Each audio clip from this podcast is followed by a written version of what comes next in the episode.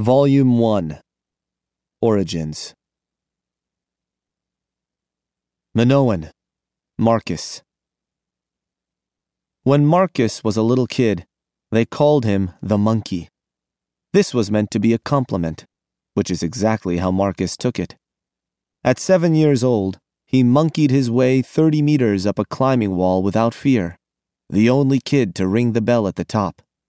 Ever since then, He's made sure he always goes higher than the other kids, always gets to the top faster, always waits at the summit with a cocky grin and a what took you so long. He can climb anything trees, mountains, active volcanoes, a 90 degree granite incline, or the sheer wall of a Tokyo skyscraper.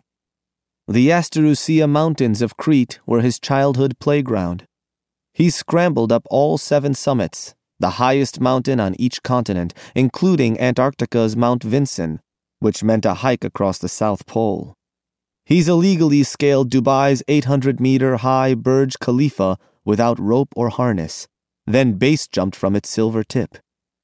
He's the youngest person ever to summit Everest, not that the world is allowed to know it. If only someone would get around to building a tall enough ladder, he's pretty sure he could climb to the moon.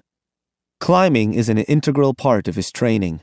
Every Minoan child hoping to be named his or her generation's player learns to scale a peak.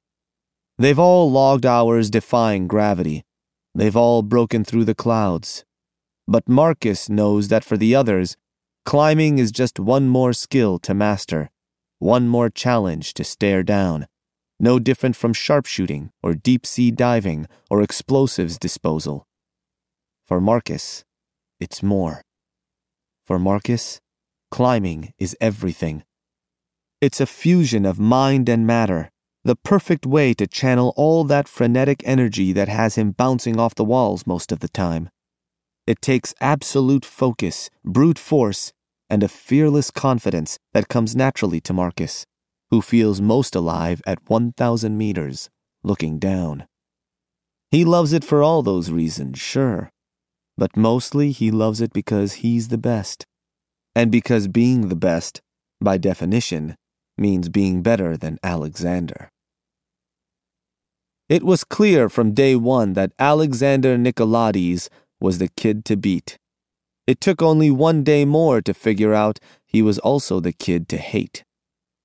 Marcus's parents called it camp when they dropped him off that first day, but he was a smart kid, smart enough to wonder what kind of parents dump their seven year old on Crete and head back to Istanbul without him? What kind of camp lets them do it? What kind of camp teaches that seven year old how to shoot, and how to arm live explosives, and how to read Chinese? It was the kind of camp where little kids were encouraged to play with matches.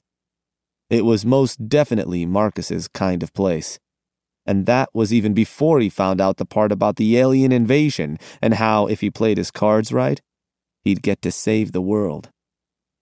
Best camp ever. Or it would have been, were it not for the impossible to ignore existence of Alexander Nicolaides. He was everything Marcus wasn't. Marcus could never sit still, always acted without thinking. Alexander was calm and deliberate, and even broke the camp's meditation record, sitting silent and motionless and staring into a stupid candle for 28 hours straight. Marcus mastered languages and higher math with brute mental force, thudding his head against the logic problems until they broke. Alexander was fluent in Assyrian, Sumerian, ancient Greek, and just for fun, medieval Icelandic, and he was capable of visualizing at least six dimensions. Marcus was better at climbing and shooting. Alexander had the edge in navigation and survival skills. They even looked like polar opposites. Alexander was a compact ball of tightly coiled energy, his wavy white blonde hair nearly as pale as his skin, his eyes as blue as the Aegean Sea. Marcus was long limbed and rangy, with close cropped black hair. If they'd been ancient gods, Alexander would have had charge over the sky and the sea, all those peaceful stretches of cerulean and aquamarine.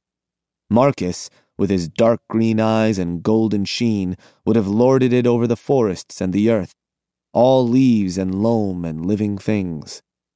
But the gods were long dead, or at least departed for the stars, and instead Marcus and Alexander jockeyed for rule over the same small domain.